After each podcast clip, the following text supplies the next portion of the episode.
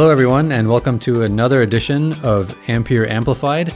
We're coming to you from Ampere Studios here in downtown Portland, overlooking the Fremont Bridge on the Willamette waterfront. My name is Mahesh Madhav, and I'm a performance engineer here at Ampere. And today I'm joined by Tony Dana, who is the Director of Technical Program Management at Ampere. And today we're going to be chatting a little bit about board design, board manufacturing. So, welcome, Tony. Thank you. Thank you very much for having me today. so, this is a really great topic of technical discussion that I want to have because I would love to know more about what it is that we do in the industry to put a board out for silicon testing, for silicon debug, you know, what customers use and so on. And I know a lot of people in this office in particular were focused very much so on the SoC, actually creating the silicon. We don't think that much about what's happening outside at the kind of physical platform layer. So I was hoping to get you to kind of give us give us an overview of what that process is like. Sure. Yeah, happy to discuss this today. We develop at Ampere a number of different boards or systems or platforms. Those words are somewhat interchangeable. And we develop them for both our internal use and as a reference for customers to base their designs on. And we also develop platforms that we will have an ODM or OEM sell for us. Okay, so there's multiple boards that we manufacture. Yeah, absolutely. We actually simultaneously will have multiple designs in flight for one des- one silicon design or one silicon chip that we're working on. Oh, okay. So we could have multiple boards for different customers as well then. That's right. Yeah. Yeah, we will develop a reference board towards a specific market and then one customer, multiple customers may take that design as a reference and take that to market or we may work with a customer closely, work with them on their design, and then they take that to market as well. They will use our reference design as a guide for their designs as well. Got it. Talk us through kind of the timeline of what boards are that kind of come online and help us in our manufacturing process as as time goes on. Sure. Let me step back for a minute and yeah. give you a, a, a timeline of the whole product at, at Ampere here. It's a it's quite a long process if you imagine a line or a timeline that scopes over from the very beginning of concept, from the beginning of the first ideas, and that goes all the way to what's called end of life. And that whole window can be many years and it is many years long. And then in my mind, I break that up into two general parts. The first part is from concept to what we call tape out, uh, which is where our first silicon design is sent to manufacturing at a foundry in general a good kind of middle point to use as before tape out or after tape out. And the boards and systems obviously need a, a part, right? So that's after tape out. We need that silicon to put onto a board. So our designs start before tape out, actually. Some months before we go to tape out, we start engaging with OEMs and uh, board manufacturers and component suppliers to talk about where we're going to go. But before that chip comes back from manufacturing, we will have boards in place standing by ready to go and have been tested so that when the silicon arrives in our office, we're ready to power on the system. So we will start the design uh, well before tape out, and that will go on in many generations, uh, many iterations through till the product is launched. And then even after the product is launched, we go into another phase which would be called sustaining. Mm-hmm uh, there would be other customers that potentially will come in and take our reference design and design their board around that again. So platforms are in design anywhere from months before our first tape out to into the sustaining phase uh, before the end of life. Okay. So the reference board that we put out, does it have all of the breakouts and all of the pinouts that one could have coming out of the SoC, or is it kind of a subset of that? in general, we try to provide as much as we can. You really can't provide one platform that has a breakout of everything and be a reference of what a customer would use. So, in the real world, a customer is only going to attach certain devices to our chip and they'll attach it in certain ways. We try to provide a solution that is as thorough as possible But in some cases, we have to develop two different platforms to cover the full spectrum of what our capabilities are. Because one customer A won't use that, right? But they need a reference of how they should set up their system so that when they look at the layout, they look at the configuration and the schematic, they say, okay, this makes sense. This is our kind of target area.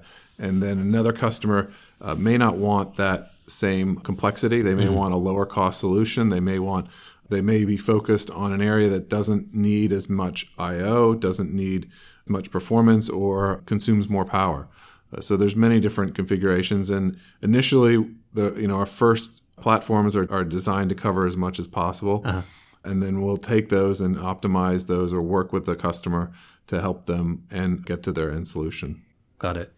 So you had mentioned lower cost. Some customers may want to, for example, not have so many PCI breakouts. Mm-hmm. Right. So, what are some of the other ways that customers can tailor the reference design for their own needs? Absolutely. Yeah. The, there's there's a number of different areas, and, and you look at it primarily from the way the chips are configured with their I/O.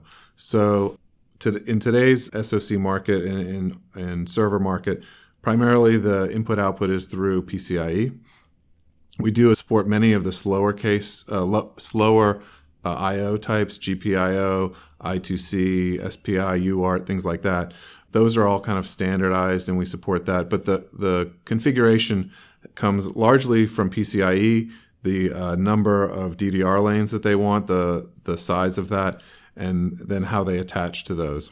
So whether they want riser cards, how they want to attach. We we support what's called bifurcation mm-hmm. through PCIe, and uh, that allows a lot of flexibility in the configuration that they would want to support.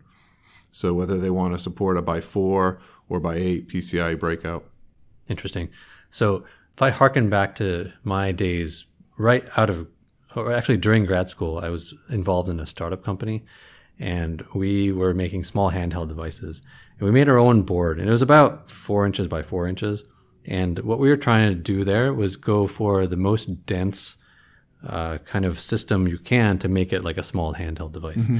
And one of the things that we did was we made that board like 12 layers thick. That's right. Yep. And it was, I think, one of the, the kind of thickest or most number of layers you could get at that time, about 20 years ago. Hmm. Can you talk about like, you know, layers uh, of the board and how how there's a trade off between going from a, a many layer board to kind of something that's more spread out. Right. Yeah. We, we use in the industry today, you see companies using 12, 14, 16 layer boards pretty consistently. The more layers you have, there's additional cost, right? You add another layer, it's more material, more routing. So there is a, a slight increase in that. And so all of our customers are cost conscious, right? We want to reduce that that cost to the customer as much as possible.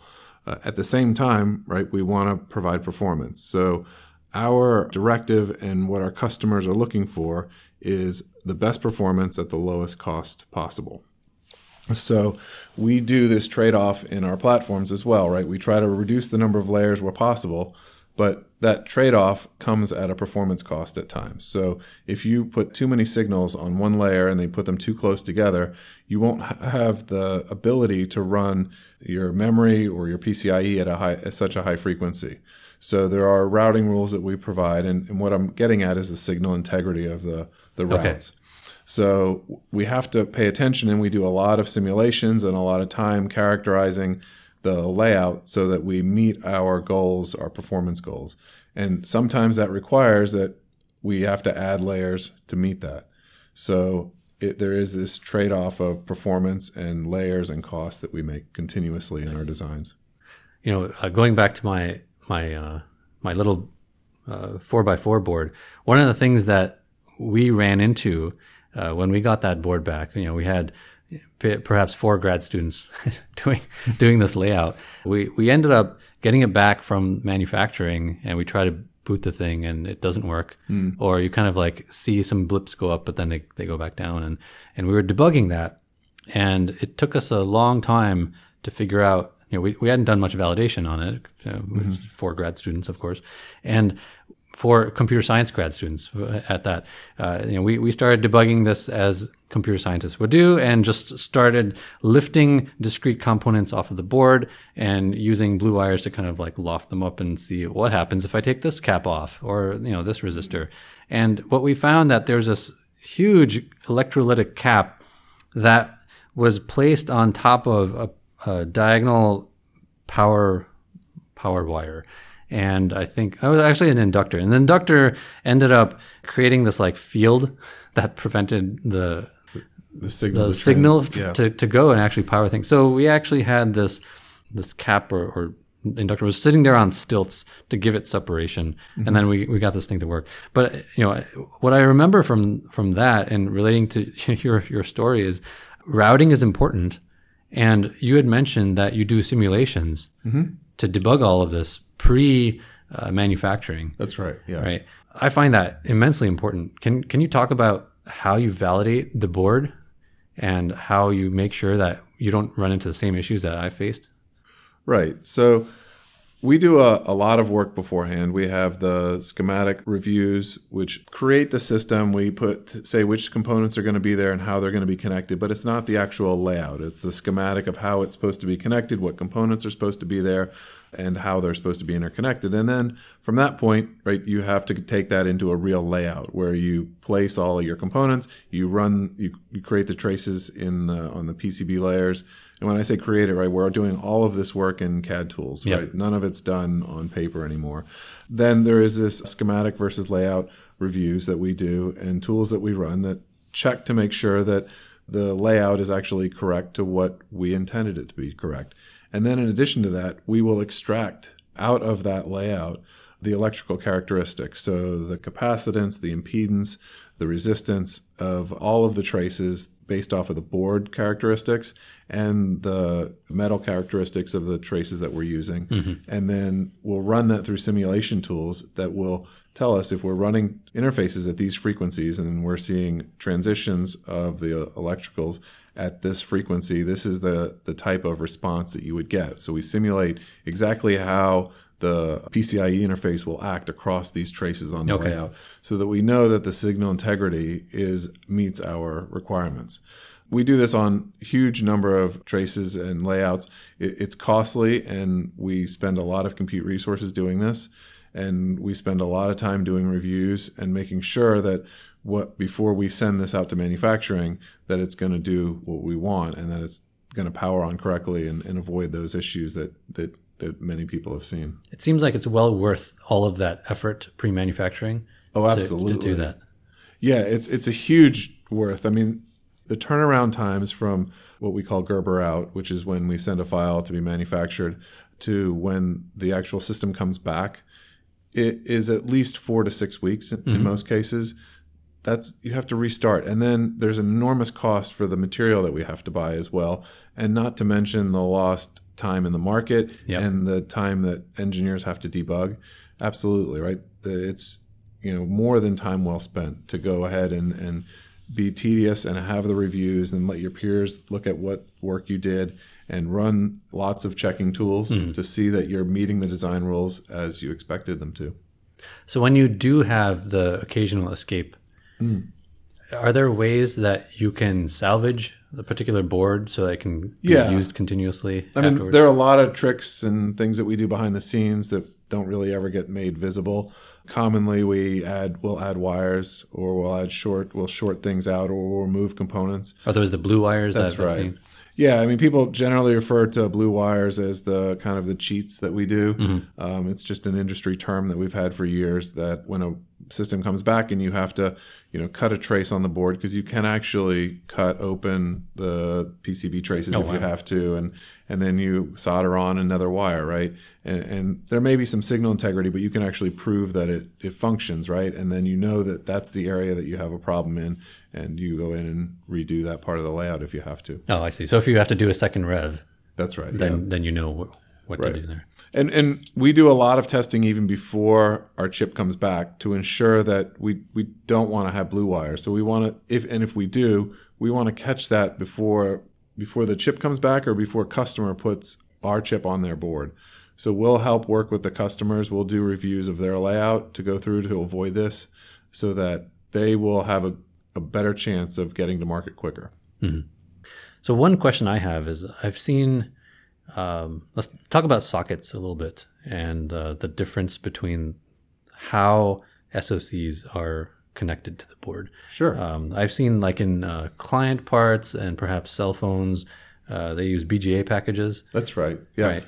And a BGA package is ball grid array, mm-hmm. and those are packages that are actually soldered onto the PCB. So that on the underneath that package, once it's attached, you can't really see it. But before that, there's they're little, generally gold balls or lead-free balls that actually uh, that get reflowed so that those balls go through and attach to the PCB, uh, and then that part really can't be removed very mm-hmm. easily, right? It's it's not glued onto the board; it's meant soldered down. Yeah, yeah, soldered down.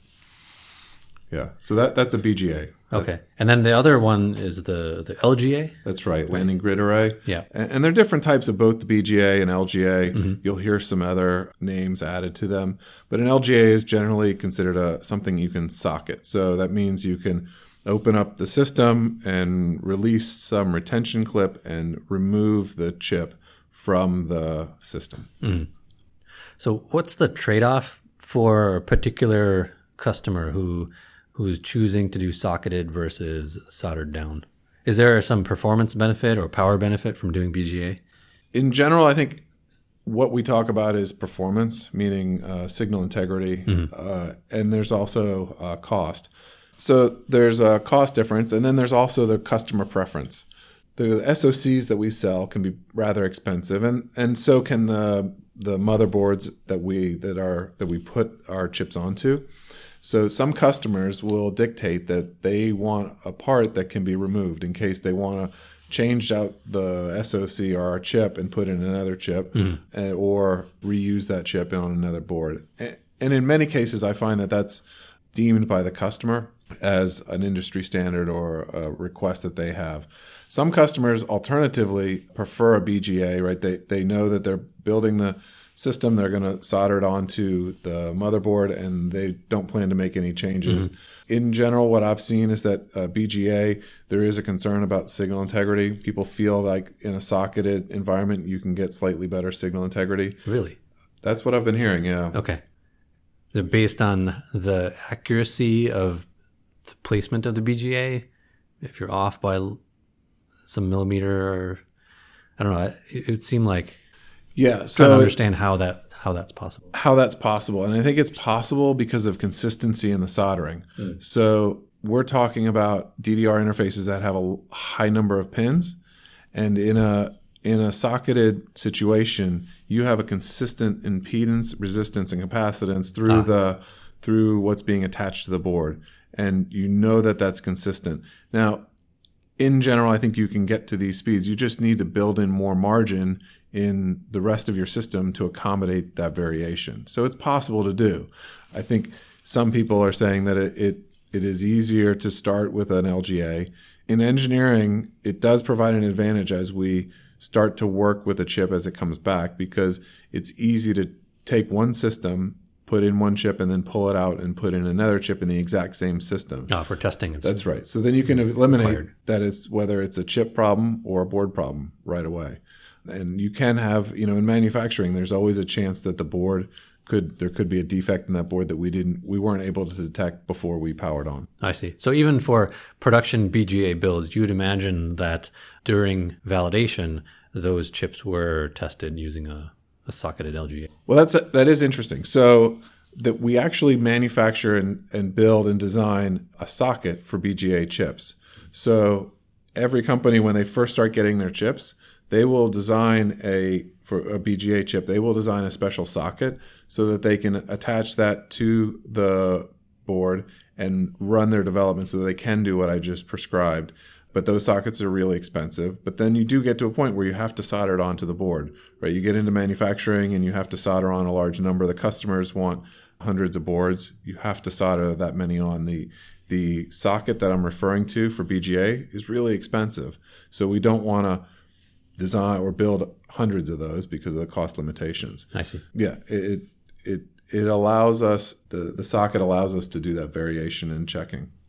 So I'm curious. Also, you know, we, we've been talking a lot about the board design, but can you talk through what really happens after chip in house and you know the the process of the bring up and volume debug, volume manufacturing, and how we get that product into the hands of the customer? Yeah, absolutely. This is a to me a really exciting part of the company and phase in our design. What you're asking about is from the time that a chip comes back from manufacturing, from when we first power it on until we launch the product. And that phase of, of design or the phase that we go through is involves many teams, almost all the teams at Ampere.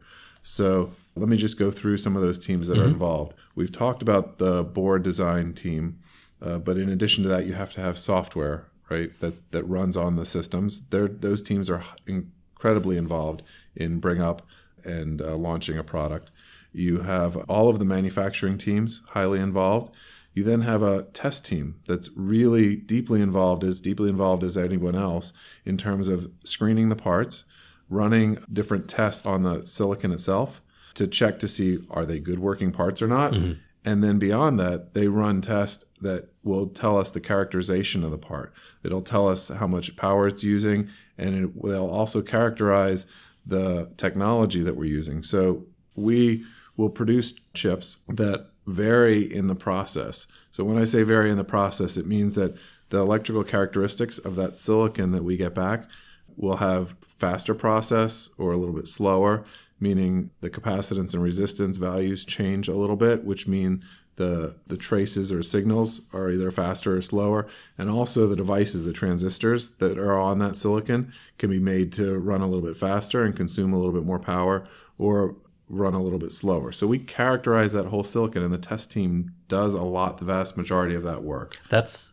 kind of a physical characteristic of the silicon, right? That's right. Is that what they call shmoo? That yeah, that's yeah, that's exactly what I'm getting at. So we will shmoo parts, and what that means is we'll take a part and we'll put it onto a tester, and then we will shmoo it across uh, both voltage and temperature and uh, frequency. And then not only that, we'll take parts that are fast parts in the process and slow parts in the process and parts that have a higher resistance and lower resistance and we'll shmoo those parts. So not only do we take one part and do it across voltage, temperature, frequency. Mm-hmm. So we do it across voltage, temperature, and frequency. We then take a group of parts uh, from uh, different wafers from different process at the foundry and we shmoo across those as well so that we get a really good idea over the course of the production and then not only over production but the course of the life of the silicon as as the silicon ages it will change in characteristics slightly which we can predict and we do all of this testing well before we launch a product so I talked a little bit there about the test team, the software team, which is which writes all of the drivers, all of the enablement that we need to get an OS stable. We talked about the board teams that will build the systems that we put our chip onto. Then there are other teams that you don't hear so much about, but are just as critical, right? Sales teams. We're not going to stay in business unless we sell this. We have product marketing teams, which determine what markets, how to market our product, what are the best areas to go after, and that also encompasses uh, what SKUs or configurations we do. Do we want to sell really, really fast parts that are high power, and is that can we sell those at a premium, or do we want to sell some slower parts and try to sell a higher volume of those to someone else? So that's really interesting because you're you're saying that the feedback coming from the customers goes through sales, and that helps the shmoo process to help to to determine binning and that, that kind of characteristic, right? Yeah, there's this whole feedback loop between sales, product management, then the actual engineering team that's doing the testing to ensure that we can sell the parts at the right price and yield the parts. So one thing we haven't talked about is yield. Mm-hmm. So in the shmooing that we do and in the characterization that we do, we're also predicting what the yield of our parts is going to be. So if on a wafer there's X number of parts, we don't get all of those parts out. We only get a percentage of those out. And then a smaller percentage of those are going to be the really, really fast parts. A percentage of those are going to be the ones that have every part of the chip working. And we will sell those potentially at a premium. Mm-hmm. But we have to determine how much, how many of those we can get. And then product management, sales determine do we have the customers for it? How much will they pay for it? And we have to give them that yield data so that they can make those correct predictions. And it's critical to a company like Ampere or anyone else in the business to be able to get that right. Yeah, and this kind of yield uh, economics mm-hmm. is part and parcel to any semiconductor manufacturer, right? Uh, yes. So, um, it, especially in the frequency area, right? Because you can boost your frequencies with higher voltages, but that has effects on the silicon. Getting the proper balance of power and frequency is key to being able to know that you can manufacture that part. It will survive the lifetime of that part of how many years that you're guaranteeing that part. It's it, there's a lot of work that goes in, and, and I'm kind of starting to touch on things like reliability mm-hmm. and quality. That we have another team that does that, right? We run parts through rigorous testing to know that they're not going to fail in the field and that they're going to last for as long as we expect them to last for, and that our customers aren't going to have issues with our systems so yeah, a lot of teams involved, and it's a really exciting time because you go from the first power on where everybody stands around the first few chips, and you're wondering is it going to work, and yep. of course it does usually work, and if it doesn't, you, you, there's all this attention on how do we get it to work as quickly as we can, and where is the issue, and how do we work around it. You go from that kind of hyper focused small team, and the goal is to enable as many teams in as many areas as yep. quickly as possible, so that you can get this product to the customer and the product can take it into their data center or in their market as quickly as possible. It feels like there's a grand it's a grand optimization of making sure that the the board is tested and manufactured in time for silicon to be brought up, right? Yep. And the software and the firmware has been aligned so that you can get that latest debugged firmware from yep. the virtual platform and now onto the silicon as well.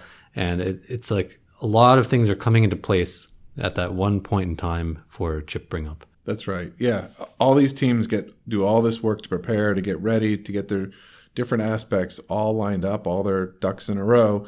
And then when the chip arrives and the systems are there and we power on, it's uh, coordinated chaos. Yeah. It's really, it's kind of really amazing to see. And it's a great, exciting time. And there's always challenges that we face. But then we start to enable more people and then you sample to customers and people are super excited to see this new design that you have and what capabilities you have that nobody else has yet. It's really a challenging environment but super collaborative and um, yeah people are really excited about it.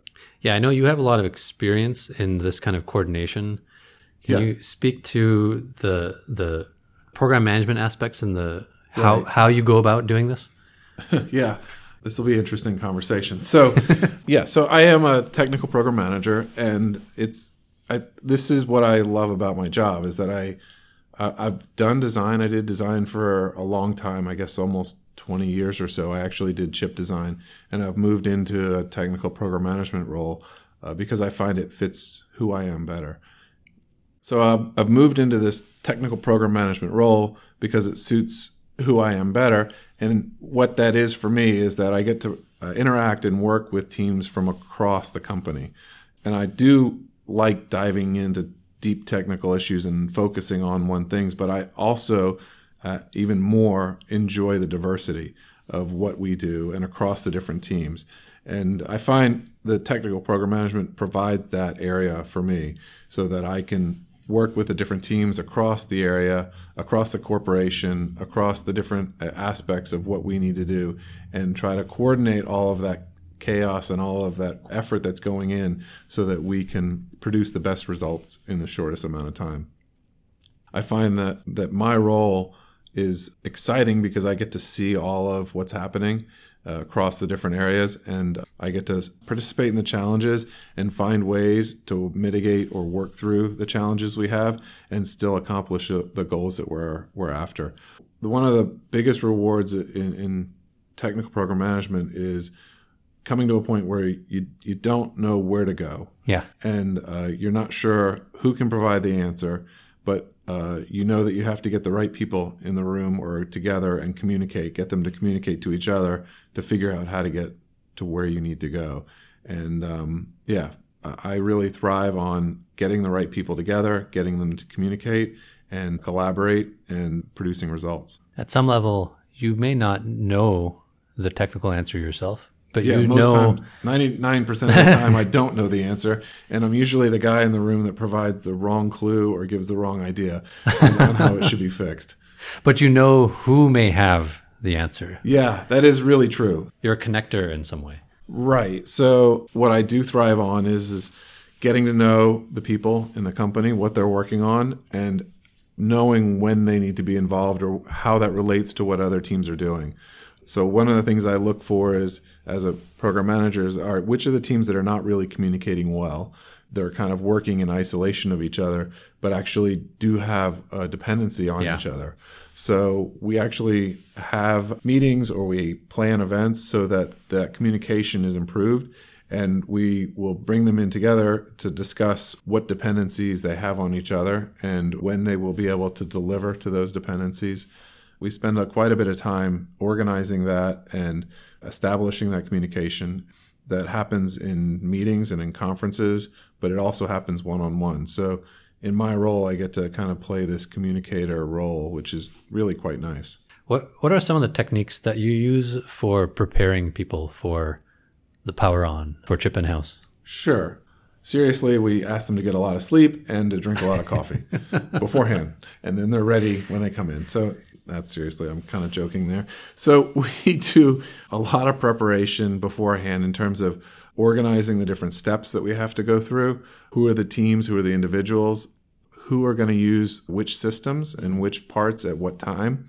We talk through what are those steps and who needs them. And then other people will say, okay, I have this dependency. Until this team A can get X, Y, and Z done, I can't get started.